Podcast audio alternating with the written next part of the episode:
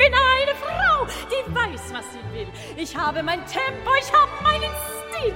Ich weiß, wie man Golf spielt und wie man chauffiert. Ich bin nicht so sachlich, nicht zu kompliziert. Ich liebe das Helle, das Schöne, die Kraft. Ich liebe das Geld, weil es Freiheit mir schafft. Weil der Welt von mir selber ab bin. Ich weiß ganz genau, was ich will. Musik von Oskar Strauß aus der Operette Manon. Ich bin eine Frau, die weiß, was sie will. Eine Frau, die weiß, was sie will, das ist auch die Sängerin Diana Damrau. Und die begrüße ich jetzt ganz herzlich am Telefon. Hallo, Frau Damrau. Hallo, schönen guten Tag. Ja, wir haben Sie hier gehört mit Operettenmusik. Man kennt sie ja insbesondere in den großen dramatischen Belcanto-Rollen als interpretiert von Mozart oder auch Richard Strauss. Jetzt Operette.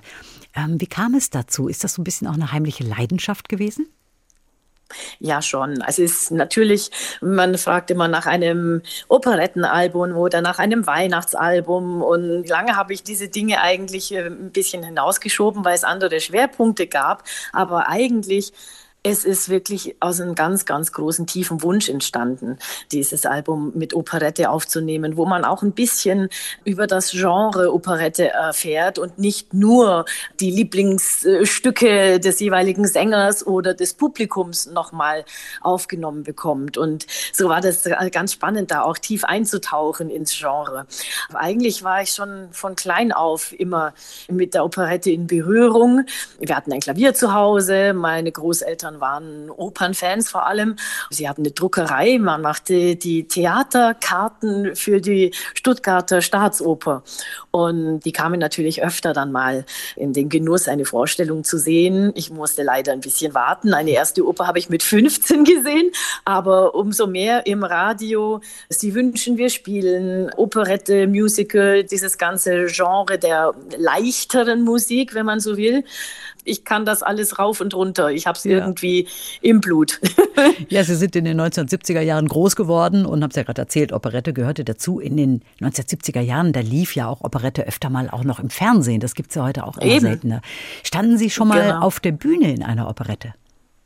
Oh ja, oft. Mhm. Also in, in der Hochschule haben wir äh, oft Operetten- und Musicalabende gemacht, weil man da natürlich als Student sehr, sehr, sehr viel lernen kann. Dann haben wir eine gesamte Fledermaus auf die Beine gestellt, mit der ich dann meinen ersten Theaterauftritt hatte, also offiziell Gastspiel der Musikhochschule Würzburg in Würzburg am Stadttheater.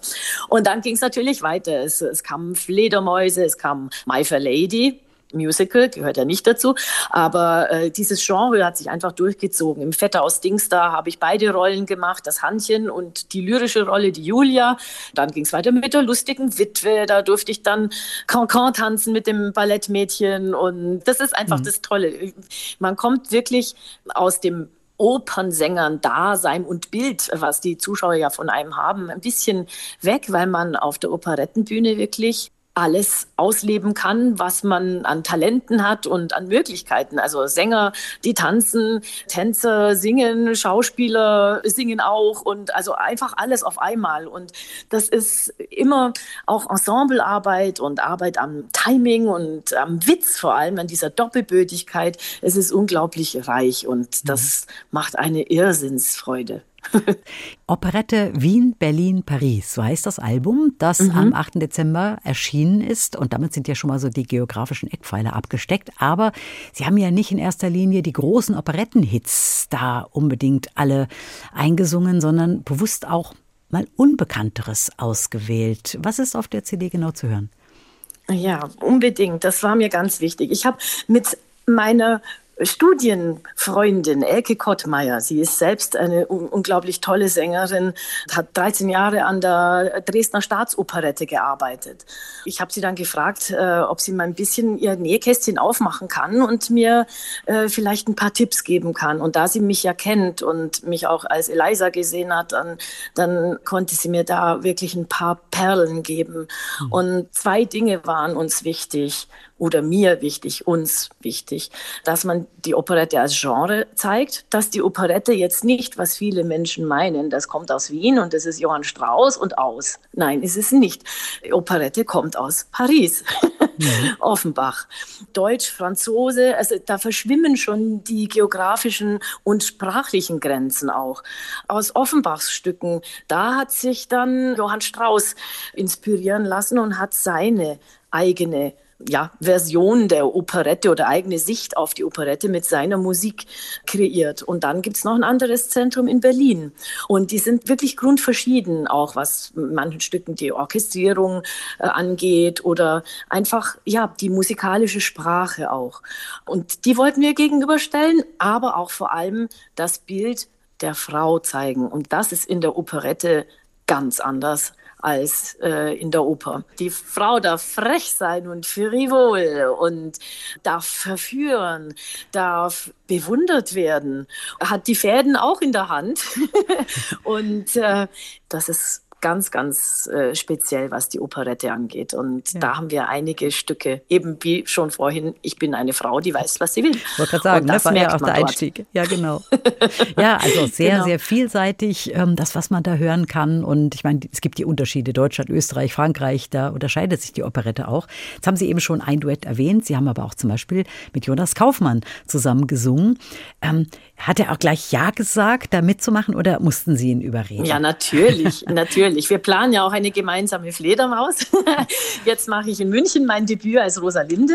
Zuvor habe ich ja 13 mm, Jahre Pause gemacht mit Fledermaus und bin in den dramatischen Belcanto gegangen.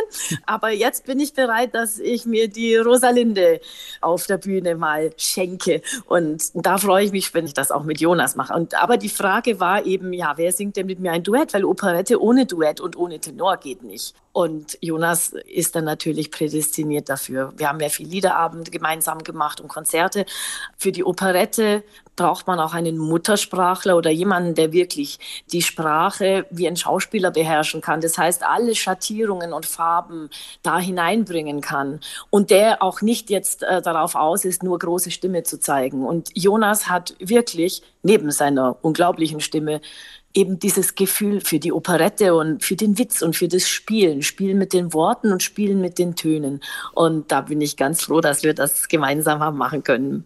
Ach, komm mit mir ins Chambre séparé.